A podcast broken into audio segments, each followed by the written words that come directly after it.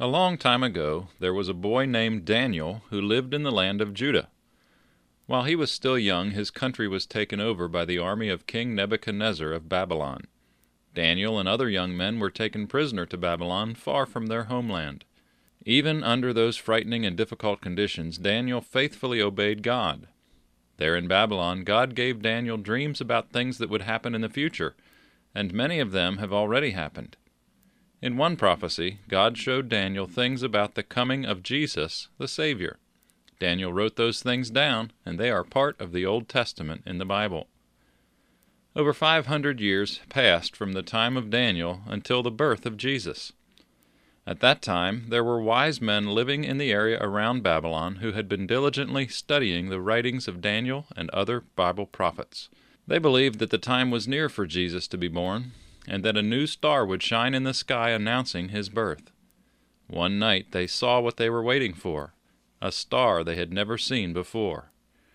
Look there! In the middle of that constellation there is a new star. The King of the Jews has been born. Indeed, it is true. We must prepare for a long trip, my friends. We must go and see this holy king. And so they began getting things ready. Supplies had to be bought and loaded on camels. Maps were gone over and the safest route planned, and special gifts were chosen and carefully loaded. Finally, all was ready, and the caravan began the journey. Day after day, the camels plodded along through the wilderness. Month after month, they continued to travel toward the land of Judah. I am sure it was a very tiring trip, but those men were diligent. They determined to finish what they had started.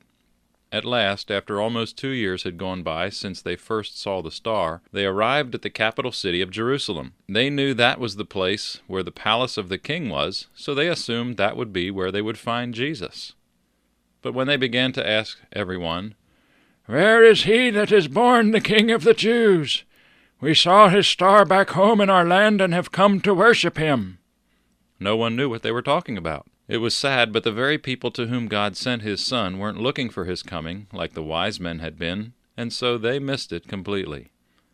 They had an even more complete record of prophecy than the wise men did, but they weren't as diligent to study and believe it. When King Herod heard about this caravan of wealthy wise men from far away, he was afraid.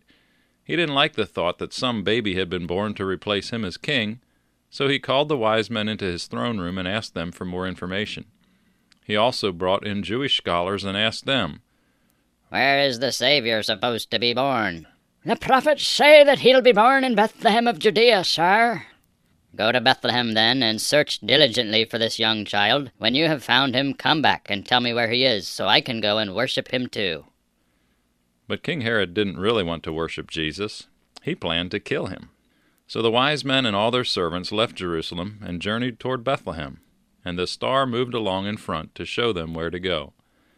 Finally, it stopped directly over the house where Joseph, Mary, and Jesus were living. So the wise men unloaded their precious gifts, presented them to Jesus, and worshipped him. Then God warned them not to go back to King Herod, so they went home a different way. Because they had been diligent in searching the Scriptures and learning what was going to happen, they were able to go and see Jesus, the Son of God, when he was little. God wants us to study the Bible too, so that we can learn more about Him and know how He wants us to live. His Word tells us how we can be forgiven of our sin and made right with God by believing that Jesus is the Son of God and that He gave His life for us on the cross.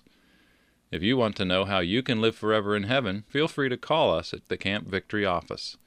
Our number is 334 898 7948. Thanks for calling. Please hang up now and call back some other time to hear a different story. Goodbye.